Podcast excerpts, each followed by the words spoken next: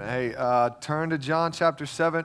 Uh, while you're doing that, though, I want to talk to you a bit about a ministry opportunity um, and just to highlight it. Remember uh, what we do. We, we uh, kind of block out a little bit of time before the sermon each week to do what we call an on ramp, where we want to make sure that we're consistently inviting the church, the body of Christ, into the ministry. This is not a deal where y'all just you know, give some money and, and the staff does all the ministry. The Bible says we're here to, uh, the staff, uh, the pastors, the, the, those paid by the church are here to equip the saints for the work of ministry. And so we want to always keep that before you and make sure that there's on ramps and opportunities for you to um, join that work, participate, carry on that work. And one of the most essential um, ministries that we do here is our kids' ministry. And so uh, I want to invite you, uh, encourage you, exhort you to join us back there. God is working back there.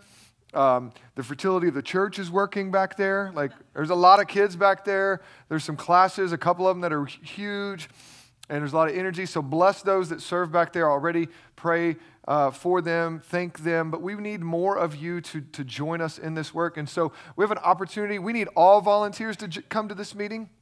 I think the email said strongly encouraged. That's about as, as like, close we can get to requiring volunteer people to be there. We really want to make sure that we take some time to sync up on the importance of how we operate, the ministry that we want to do, the, the, the the presentation that we want to have for new people as they're coming in and dropping off their kiddos. They're trusting us as volunteers, as a church, with their most prized possessions. We want to make sure we have a standard of care and a standard of, of operating procedures. But more than that, we want to keep the ministry in mind and we want to be on the same page. So, September 17th, if you serve in Journey Kids, please make it your priority to be here. We're going to feed you. Um, and if you're going to serve back there, you're going to need to know this information. And so the alternative is like meeting with Rachel some other time and, and her going through it with you one on one. And, and she's not going to feed you then. Okay? So you need to come to this one because you got to hear it. So, so come September 17th and, and, and join us. And if, you're, if you haven't started serving back there, or maybe you think, I don't know if I could serve back there, come and let us uh, engage you in some conversation and see if there is indeed a place for you. We do need more of the body serving uh, back there in Journey Kids. And so please, please, please consider that. Ask questions. You can go to thejourneysi.org and sign up there. You can stop and see Rachel after the service if you've got questions, or, uh, or myself or Chad or whoever. We would love to talk to you about Journey Kids. We love this ministry and we want it to, to be the best that it can be. And we need your help with that. So, September 17th, make those plans. Join us. We'll feed you. It's going to be good. Um, plan to be here right after church. All right, John chapter 7. We're going to finish up chapter 7 today. Uh, that will put us right at a third of the way through um, the book of John. And we're going to pause after today. We're going to pause and do a four week series called um, Who is the Church? And, and so we're gonna we're gonna walk through just kind of what does it mean, like what who is the church, why the church, what what does it look like to be the church, and, and some of those questions. And so we'll pause uh, partway through John, do that for four weeks, and we'll come back and pick up in chapter eight with the woman caught in adultery, a famous story. So we'll come back to that after a few weeks, but uh, that's coming up next week. Um, who is the church? So join us there. But today we're to wrap up John chapter seven with verse forty through uh, the first verse of chapter 8. So if you would, turn uh, there in your Bibles. If you don't have a Bible with you, you got a Bible app, that's fine. If you want a physical Bible, there's some uh, in a seat back. If, there's, if it's not close to you, just ask your neighbor, hey, can you hand me that? We'd love to. If you don't have a Bible of your own, we would love for you to take that home as our gift to you. And in those Bibles, this is on page 893 and 894. John chapter 7, starting in verse 40. Let's read this together. This is the word of the Lord. He says, When they heard these words, some of the people said, This is really the prophet. And others said, This is the Christ. But some said, Is the Christ to come from Galilee? Has not the scripture said that the Christ comes from the offspring of David and comes from Bethlehem, the village where David was? So there was division among the people over him. And some of them wanted to arrest him, but no one laid hands on him. The officers then came to the chief priests and Pharisees, who said to them, eh, Why didn't you bring him? And the officers answered, No one ever spoke like this man. And the Pharisees answered, Have you also been deceived? Have any of the authorities or Pharisees believed in him? But this crowd that does not know the law is accursed. Nicodemus, who had gone to him before and was one of them, said to them, uh, Does our law judge a man without first giving him a hearing and, and learning what he does? And they replied to him, are, are you from Galilee too? Search and see that no prophet arises from Galilee. They each went to their own house, but Jesus went to the Mount of Olives. And so this just sort of wraps up this, this, uh, this is the word of the Lord, by the way. I want to keep our rhythm going. Thanks be to God that He gives us His word. Amen. Uh, so this kind of wraps up this extended dialogue that really started back when Jesus fed the 5,000 uh, plus, right? And, and prompted this, this ongoing teaching. And then uh, there was a break. There was a season where, where Jesus wasn't in, in, the public eye as much. And then we had this Feast of the Booths, uh, and everybody's gathered again, and Jesus comes and teaches. And this is, this is continuing kind of some dialogue from there, but it sort of wraps it up. And so it starts in verse 40 saying, When they heard these words, so what are these words? Well, we looked at them last week, but to summarize, it's when Jesus stands up. Uh, to all the people that are gathered in Jerusalem for this Feast of Booths, and said, If anyone's thirsty, Come to me and drink.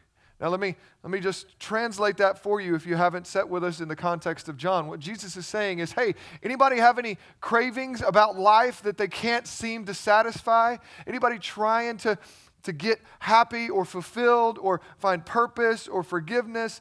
Anybody got something longing in their soul? And if we're honest, we'll all say yes, right? Jesus says, Come to me. Come to me and drink. I give you fountains of living water welling up in you.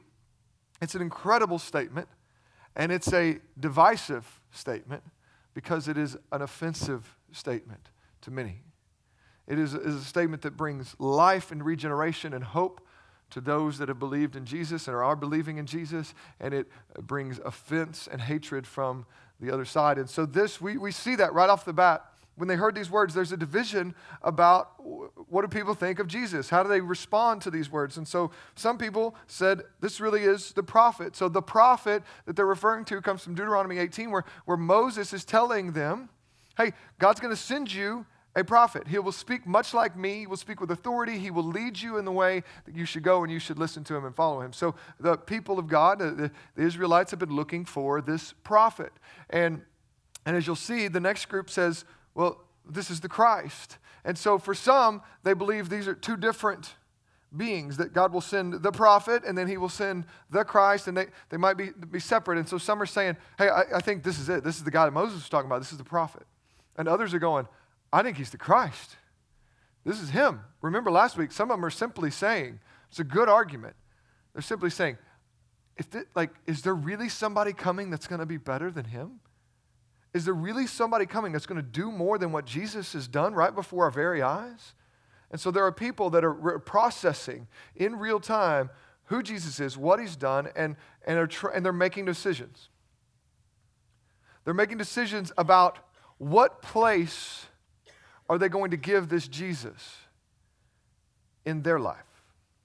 Because you see, this is not just a matter of, you know, identifying what group this man should go into. This is divisive because the way that Jesus is talking, the way that he is uh, presenting his ministry with such authority, with such miracles, this is really a matter of will I submit in authority to this man? Will I give him my life? Or will I resist? Will I not? And, and, and in order to respond to Jesus, you have to do something with who he claims to be. And this is uh, an example, very biblical. Like it's just walking us through uh, the, the, different ways that people respond. Some people are, go, are cool with saying, hey, Jesus is he's just a great teacher. This must be who Moses was talking about. I like the way this guy teaches. He's got good authority. He, he brings the Bible to life for me. I like it. Let, like, I like this guy. Let's make him a prophet. Let's let him speak to us more. Some people are cool with that with Jesus, aren't they? They're cool with saying, let me give, let me give some more Jesus teaching. I like this guy. He's a good thinker. He's, he, he, he brings about peace. Like, let, let's, let's, let's get some more Jesus, beatitude. Like, you know, I don't, I don't want any of that stuff when he starts calling out my stuff. But like, ah, I like this Jesus teaching overall. Some people are cool with that. Other people are all in. They're convinced this is the Christ. Jesus is everything. We're all in. And we hope that that's the, the place that we, we find ourselves this morning. Uh, you're there, that you're convinced that Jesus is indeed the Christ. That's why John has written this book. That's why we've gathered this morning. That's why we've sang. That's why we came to a table and dipped bread in a cup and ate it, because we are convinced that Jesus is indeed the Christ, the Messiah, the one who has come to save, the only one who can save. His name is Jesus. That's why we've gathered. That's what we're here for. And so there are some there that, that they're in that place, right? And then others are, are a bit more confused and, and more skeptical because they're saying, well, is the Christ to come from Galilee? Like Jesus is from Galilee. Galilee was not a particularly reputable part of the country. It wasn't a place where people were excited to be from. You didn't necessarily wear your Galilee t shirt out in public with a lot of pride, right? It wasn't that kind of a, of a place. But, and so there's some questions. Did, is the Messiah, like, is, okay, I get it. Jesus has done some incredible things. Like, this is what they're weighing out. Because you, you can't argue the people that are going, hey, if, if, there's, if this isn't the guy, like, who's going to beat what he's doing? And people are going, okay, yeah, but he's from Galilee. How could he, like, is the Christ to come from Galilee? And they're going, first of all, nothing good comes from Galilee, from that. Like, you see this in other places. But then, second of all, like, I thought that he was supposed to come from Bethlehem, verse 42. Has not the scripture said that the Christ comes from the offspring of David and comes from Bethlehem, therefore, the village where David was, right? So they don't know or haven't heard or um, that Jesus actually was born in Bethlehem.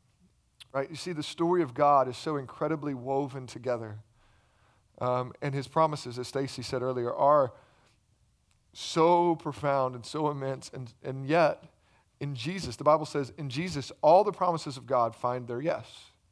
They find their fulfillment in, in him. And so, yes, God has said he will come from the line and from the town of David, from, from Bethlehem. Okay?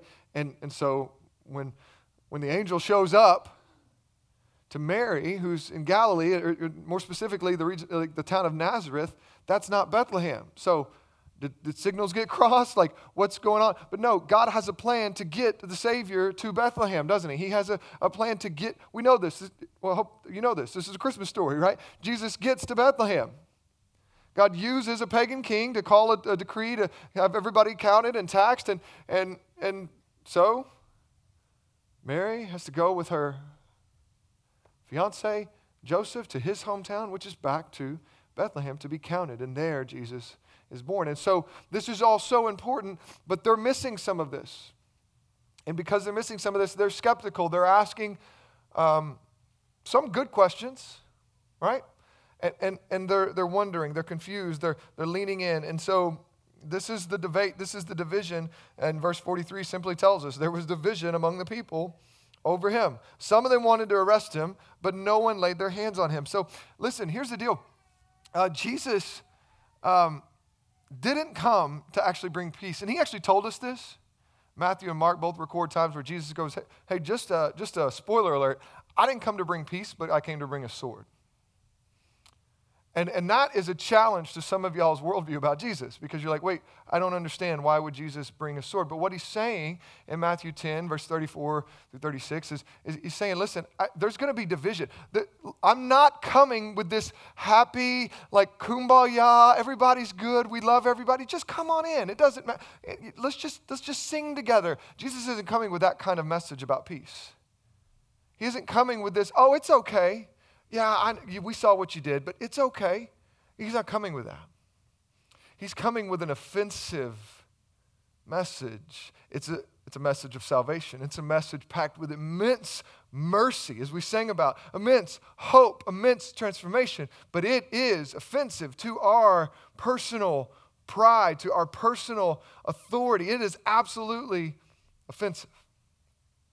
Jesus says, listen, if anybody's like trying to hang on to their, their love for their mom and dad or their family more than me, then it's not going to work, right? I'm going to turn. There's going to be people that are so transformed that they reject the traditions. This is why it says, listen, we're going to have daughters and mothers hating each other, sons and fathers. Why? Because there are going to be people that are so transformed by who Jesus is that they turn their back on the tradition that Chad has talked us through the last couple weeks and earlier in verse or chapter 7. Like, this is offensive to the tradition of the day because people are turning their back on what they thought was good and right from a, from a good Jewish perspective, and families don't like that.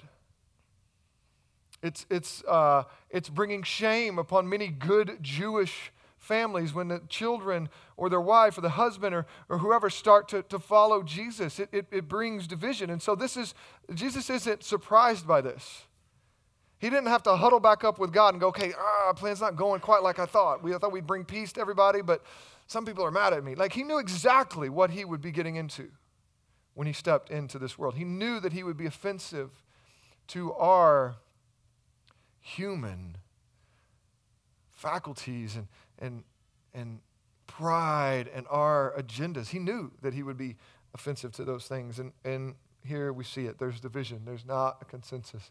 Jesus is offensive. And there is differing views, some even that want to arrest him. So, what happens uh, during this offense? What happens whenever we're like, we, we're just going to see this, right? Because this is actually still true. We're, it's still true that the gospel is offensive. Here's the, here's the deal. If, you if you are following maybe on social media or, uh, you know, maybe you attend another church you're just visiting today, if you're, if you're going to a church that claims to be preaching the gospel, but they never offend anybody, you need to ask some questions about what they're teaching. Now, this doesn't mean that we should be offensive for the sake of being offensive. We don't try to be offensive. Right? The Bible's really clear. Don't, don't be a jerk. But when you're preaching the gospel, it will be offensive. Because you will have to call people to repent of their sin. You have to tell people that their lifestyle that they love so much, that they think must be right, that they can't see any other way, no, no. Jesus says you must live this way. And if, you, if you're not living this way, you got to repent of your sin and come follow me. That's offensive to people. And if, if that is never preached, if, that, if people are never called to repent of their sins in a, in a place that calls himself a church, then you need to run far away from that place because they're preaching a, a damnable, uh, harmful message that tells everybody, hey, it's all okay. It's okay. Love, love wins, right? And, and that sounds good. Because let me tell you something love does win, but you need to be careful about defining love. Because the love that wins took Jesus to the cross for our nonsense. So don't take your nonsense in and say, hey, we should, we should just love people because that's what God would do. Like, no, our reasoning of what would be right, the Bible says it leads to death. And you and I are the ones that are supposed to die for our sins, for our nonsense. But Jesus says, I'm going to come and save you. And instead of you having to die, I'll die. So, yeah, love wins, but it wins on its way to victory through a cross of humiliation. Cross that had to pay for the sins of the world. So, the gospel it's divisive, it's, it's offensive, and we need to understand that. And we're going to see what happens when that kind of Jesus is presented before the people. We got division amongst the people, right? The crowd is it. Some, some are saying it's prophet, some are saying it's Christ, some are just asking questions. What about the people who are in charge? What about the authorities? Let's see how they respond in verse 45. The officers then came to the chief priests and the Pharisees. So earlier in the chapter, uh, the, the, the, authorities, the religious authorities, uh, put formal charges against Jesus and told the, you know, the officers to, to go get him. Right? So now you're going to see the return here. The, the scene is these guys are coming back. And, and they get asked the question, um, where's he at? Why didn't you bring him? And listen to their response because it's super profound. Verse 46 The officers answered, No one ever spoke like this man. No one ever spoke like this man. We're going we're to come back to that. In fact, we're going to end there today. But let's see now real life what it looks like when that gospel is threatening or offending the pride of man. Because what you're going to see here in these next few verses is grown men revert back to really childish and harmful ways. They're actually going to mock one another. They're going to pull out ways to tear other people down so that they can keep their little, you know, false security intact. So verse 46, the, the, those guys go, Listen, I don't know why you sent us to arrest him. Like, there, I think there's a little bit of fear. There's a little bit of an, of an awe. Like, listen, I don't want to lay hands on that guy. No one's ever talked like him before. In verse 47, the Pharisees. This is the religious leaders. These are the people who are benefiting. If you're not familiar with the Pharisees, these are the people who are benefiting from the power that they hold because they are the ones that have been educated to teach the people uh, uh, about the Word of God, right? Not everybody can read, not everybody has access, you, not everybody has the ability to pull up an app on their phone and look at the, at the Bible. Not everybody has three or four of these sitting at home collecting dust that they can look at if they want. Not everybody has different versions, right? In this day and age, like there is a scroll for the, each community if you're lucky. If you're blessed enough to have some scrolls in your temple, that like you go to the temple and there the, the religious, the priests, the, the, they can teach it to you. So the Pharisees were educated in the Word of God. So, but that's not, like that's not a bad thing. That's that was necessary in that time. But their access to that, they begin to use that for their own good. They begin to use that for their own benefit, and they begin to lord that power over others. And they could teach what they want to teach. This is the reason that we preach through books of the Bible. Some of y'all are like, man, I just wish you preach more relevant topics and whatnot. You know, you preach through books of the Bible. Listen, part of the reason we do that because that prevents us, that prevents me or other pastors or whatever from just preaching what I'm comfortable preaching or what I want to preach or what might benefit me. Instead, I've committed. We'll go all the way through this thing. Book of John. Whatever it says, we got to preach it where it lies. Play it where it lies, right? We've got to do something with this text. It prevents and, and, and, and has some safeguard against, you know, leaving out things that might not benefit me leaving out things that might convince you to give a little bit more or, or to serve just a little bit, whatever, right? To manipulate. Because if you don't have the Bible to check it yourself, then what's to keep me from that? Well, you should check, the, you do have a Bible, right? So, but they don't have this in this day. So the Pharisees, they've got this power dynamic that's happening. They are in charge, they have influence over the people. And now all of a sudden, the people are going to this Jesus. And he's teaching things that are leading people away from their church, away from their circle. And that's what's fueling this response. And listen to how they respond.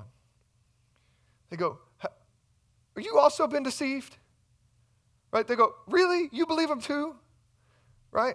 And they go, verse 48 Have any of the Pharisees or the authorities believed in him? So this is a this is a, a, a debate. They're going, listen, guys, we sent you to arrest this guy. And they're going, I don't, what am I arresting him for? And he freaks me out because he seems really, like nobody talks like this guy. I, I think the officers are saying, I kind of want to go listen to him. I don't want to arrest him. I want to see what he's going to do. And they're going, oh, so now you're going to follow him too? And they're going, How foolish are you? Do you see any of the people in charge? Do you see any of the people that have the knowledge? Any of the people that know the Bible? Do you see any of them running to Jesus?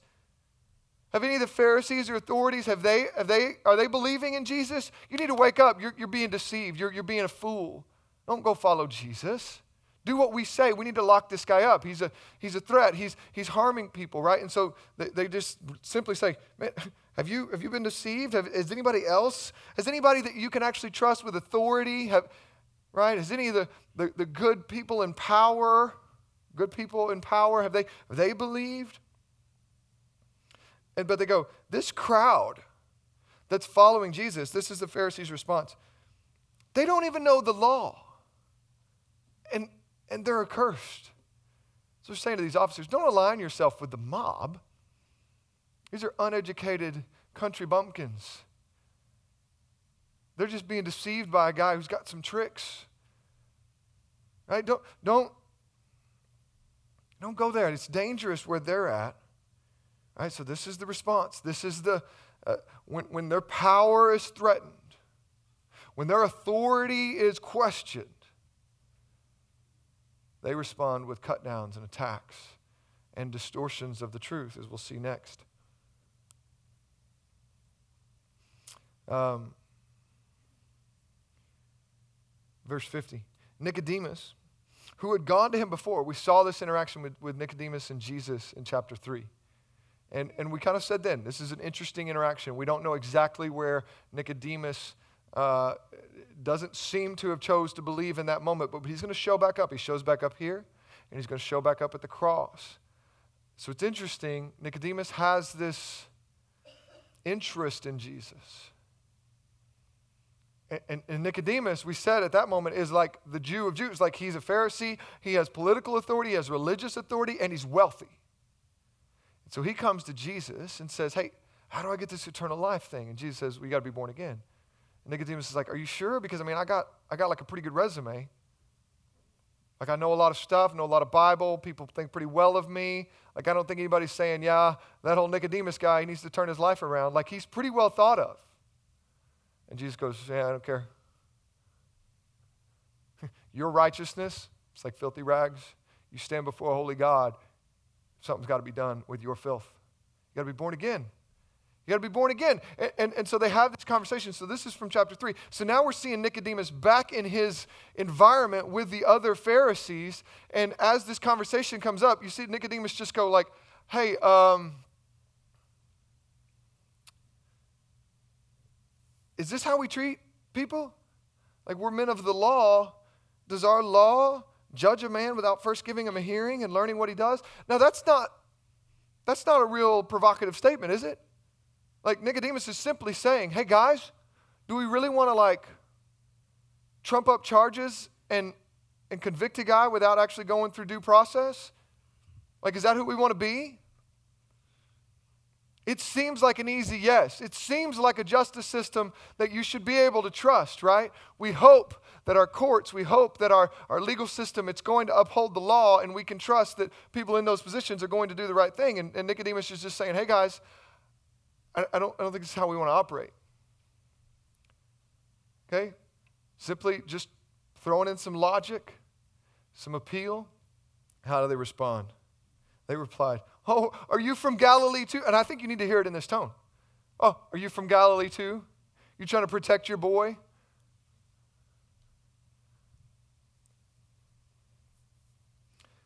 They're like, seriously, why are you worried about some dude from Galilee? No, nobody matters in Galilee. Search and see that no prophet arises from Galilee. This is their response.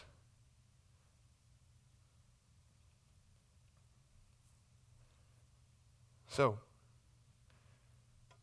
we can we could sit back and and think, man, how could they? How could they be so foolish? How could they be so hard hearted?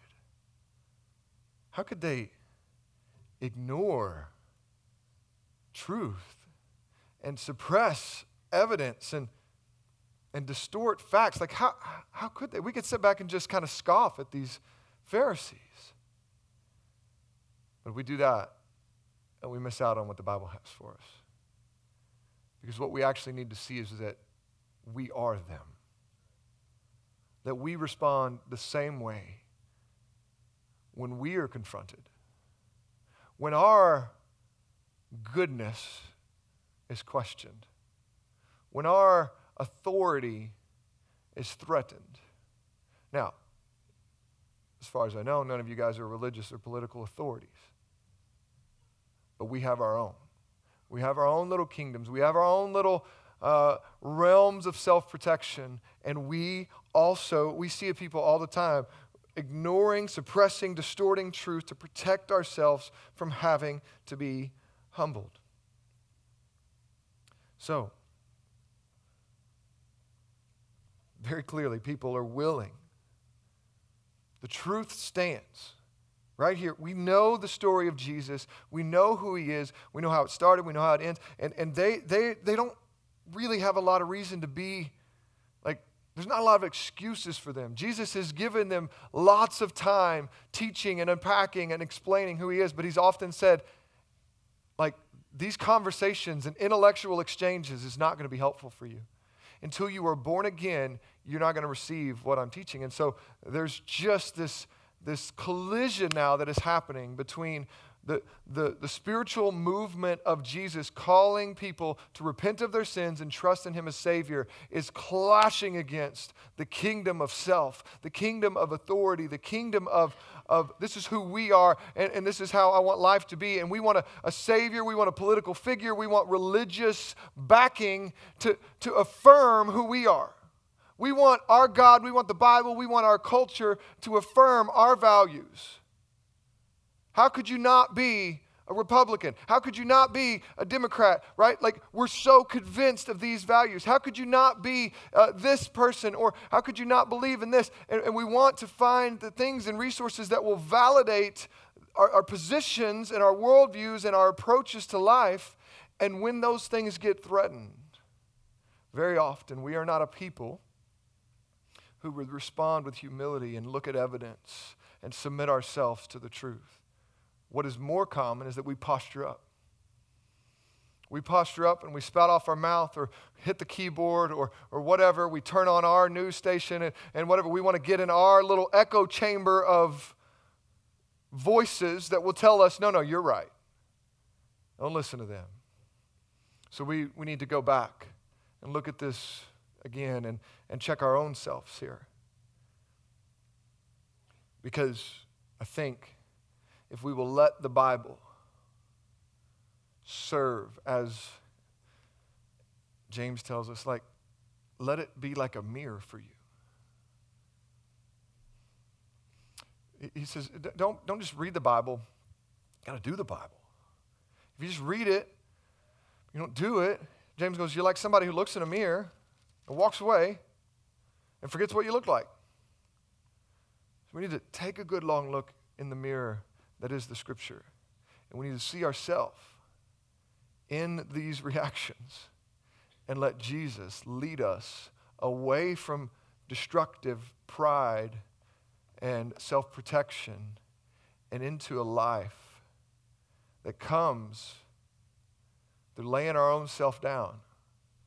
That passage that I quoted earlier from Matthew chapter 10, where Jesus says, I've not come to bring peace but a sword. If you keep reading in there, he goes, it ends, verse 36 was saying, whoever's going to save their life will end up losing it.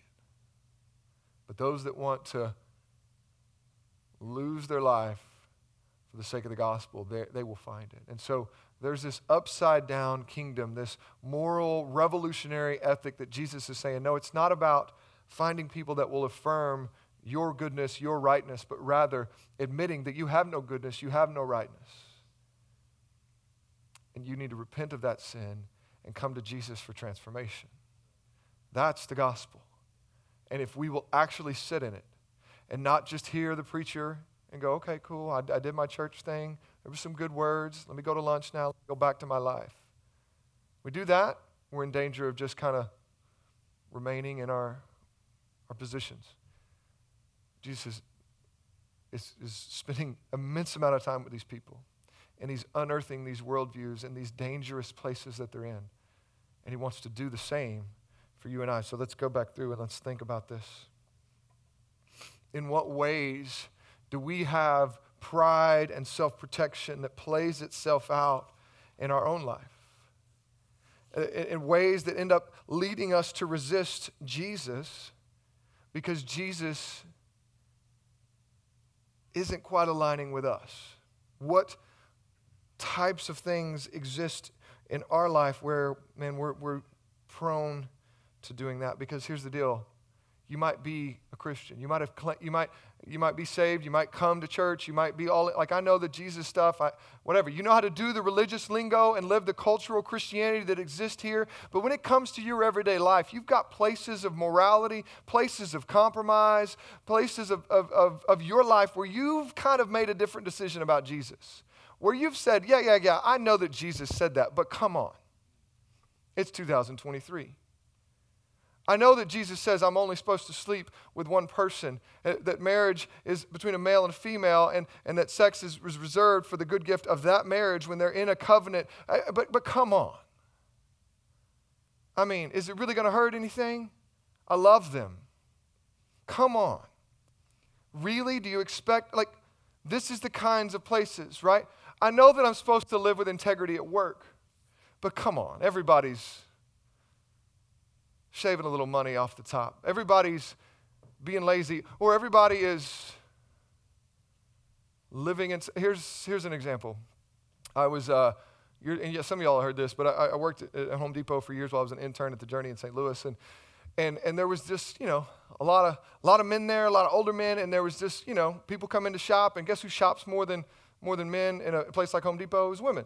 And so there's a culture of objectifying and ogling women there. And, and you know, women, attractive women would walk by and, and men, you know, they'd make their comments, oh, did you see her? Oh, like that. And then they'd, you know, find a reason to go down that aisle and follow them. Like, I'm, this is the, y'all are looking at me like I'm a monster. Come on now. Don't act like I'm the only one that's experienced this. This is how the culture operates. Right? Now, there was other people there, claimed to be Christian, went to church, like, and they would do the same kinds of things. And then I might say, hey, bro, like, come on. You want to treat that girl like that. Like, what if that was your sister? What if that was your wife? Oh, come on, Jordan. Come on, man. You're being, you're being a stick in the mud. Like, come on. I know, I know Jesus stuff, but come on. Like, we're not hurting anything. Right? One guy was like, listen, Jordan, you're, you're being extreme. I'm married. I'm happy. I'm faithful to my wife. She don't care who I'm looking at or who he would even went so bold to say who I'm thinking about when I'm with her as long as I'm with her. Because I was having conversations with these men, like, hey man, I don't want to ogle that woman because I don't want to take away from the good gift that God has for me in my marriage with my wife. She's the one that I get to adore and enjoy. And when I look elsewhere, that reduces the joy that I have. But beyond that, that woman deserves to be humanized, not objectified from me. Because that's what I want for my daughters and for my wife and for my mom, and right? Like that's what I want. And so that, I got to live that out. And I, I, would get scoffed at as some just, you know, Ned Flanders fuddy duddy. I'm like, listen, I like, I'm just, I'm not going to go there. It's a battle that I, I'm going to fight. And it's a battle, men. It is. But it's worth it because Jesus never gives us rules to take from us. You understand that? When he says don't be lustful, when he says don't look at other women and, and, and you know, undress them with their eyes, or, or you know, vice versa, if you're a female, don't, don't fantasize and, and you, know, you know, lust after men. He, he's not trying to just go, you know what, we're, gonna, we're not going to have any fun. Some of y'all had that household, your parents just wouldn't let you have any fun, and they never gave you a reason just because they said so, right? This is not our God. He's not saying, hey, we're going to come over here. No, no, no, no, no fun for us. Turn your eyes. No, he's saying, hey, that leads to destruction. And I love you. We're going to go over here. And I'm going to lead you to life. When God gives us commands, he's never trying to steal from us. He's always, always, hear me, trying to lead us to life.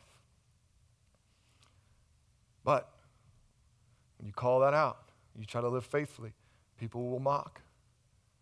They will get defensive. They will dismiss parts of the scripture. They will call you a fool. This happened. Um, listen, students, I have a ton of empathy for you. When I think back to junior high and high school, uh, I don't want to go back. That mess is hard. Amen? Hard season of life. Most, most people don't like themselves in that season.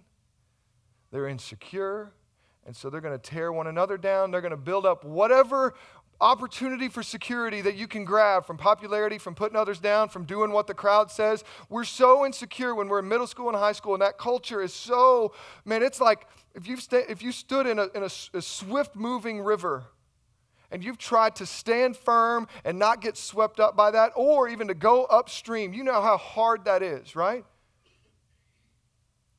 If you lose your footing, you're, go- you're going, right? That's what it is like for our students that are in middle school and high school. And, and it's not centralized to the schools, it's just that age group social media, the world, right? It's, it's really, really difficult. So I, I remember I remember another story. Uh, I was, uh, I believe I was a junior, sophomore, junior. I think I was a junior. I don't know. But I was uh, an FCA, again, many of y'all know this story, but I was a, an FCA leader. So we had FCA group, which was really just, hey, anybody that doesn't want to go to like study hall or lunch and wants to go hang out and whatever, you can come do that. Culture of Christianity, yeah, I'm a Christian, I'll come, whatever, I'm an athlete, whatever, I'll, I'll come. And so, but there was a few of us that would get together to plan those meetings. And they were picked we were picked by the, the teachers that thought we were kind of the best, you know, quote unquote Christians in our in our grades. So there's like two from each class, two freshmen, two sophomore, two juniors, two seniors. And and so I was one of them. And somebody suggested that we talk about sex and dating.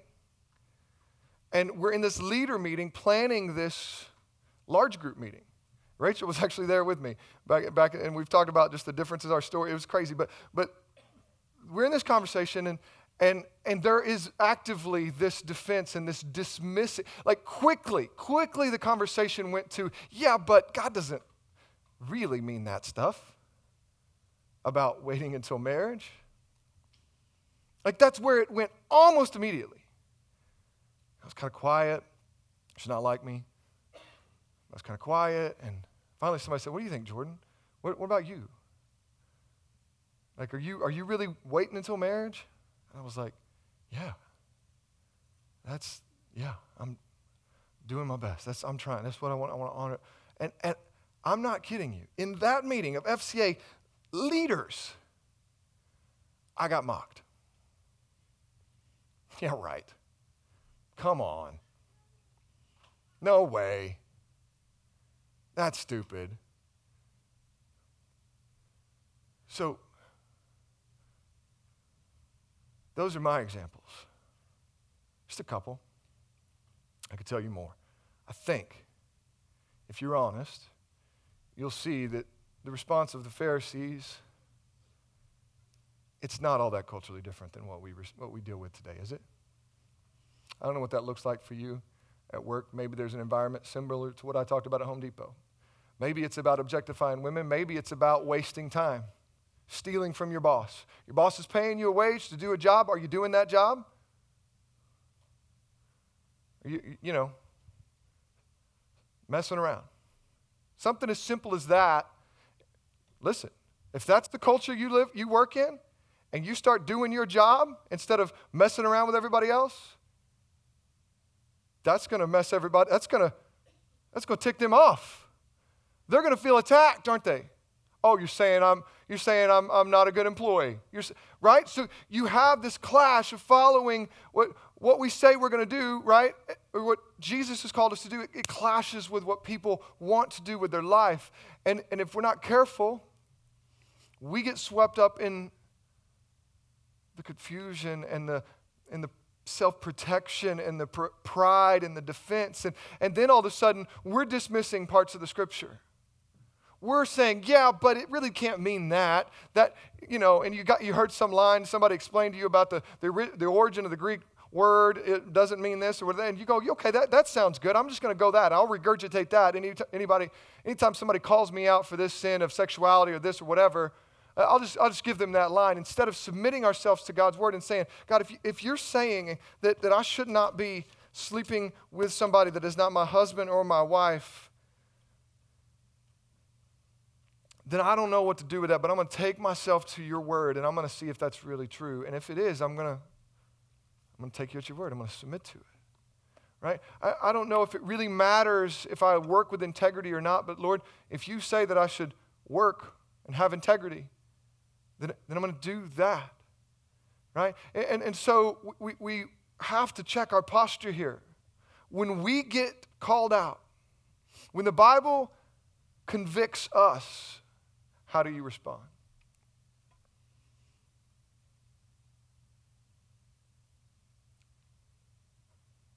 Some of y'all are thinking, I'm going to go to another church.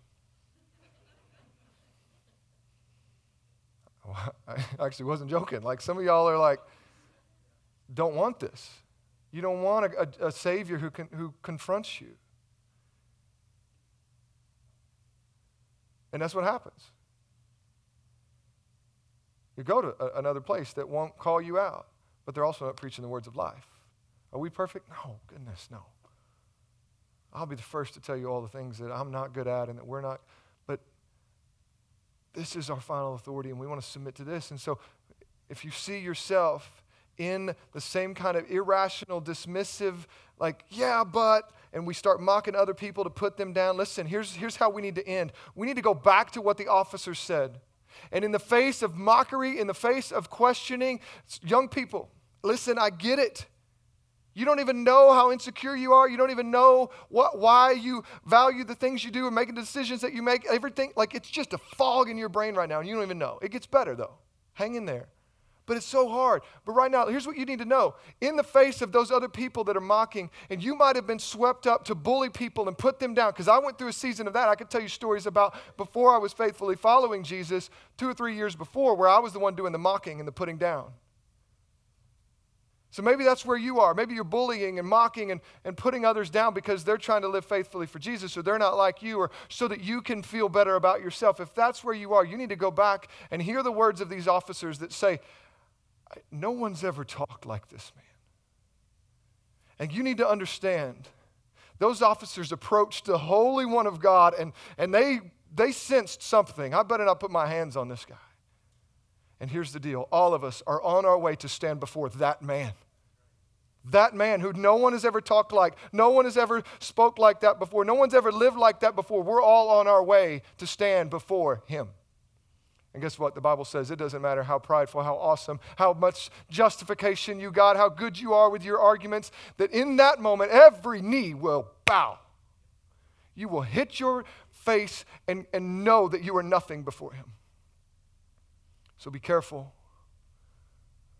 You're like, Jordan, I'm just in junior high. I'm just trying to survive. Jordan, I'm just in high school. I'm just trying to, I know. But you need to take the wisdom of the scripture and understand that the school is there to instruct you and to form you up. The Bible says, hey, you know what the beginning of wisdom is? You need to fear God.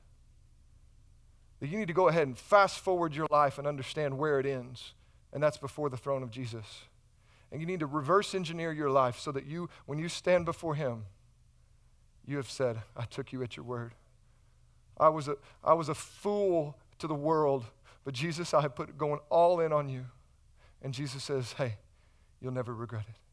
Everything you've given up that the world says was so important, it'll be returned to you a hundredfold.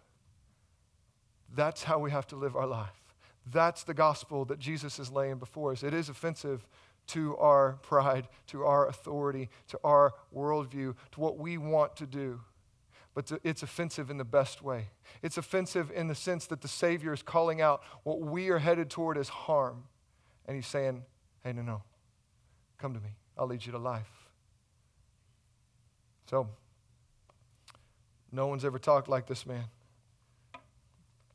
No one has the authority to stand before this man we will all bow, and repentance will be required.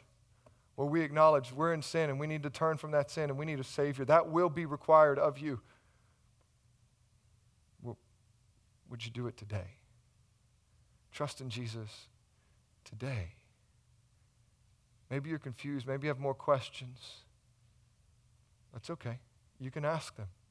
But understand no one's ever talked like this, Jesus. There will be no other option that you get to weigh out. This is, Je- this is Jesus' world.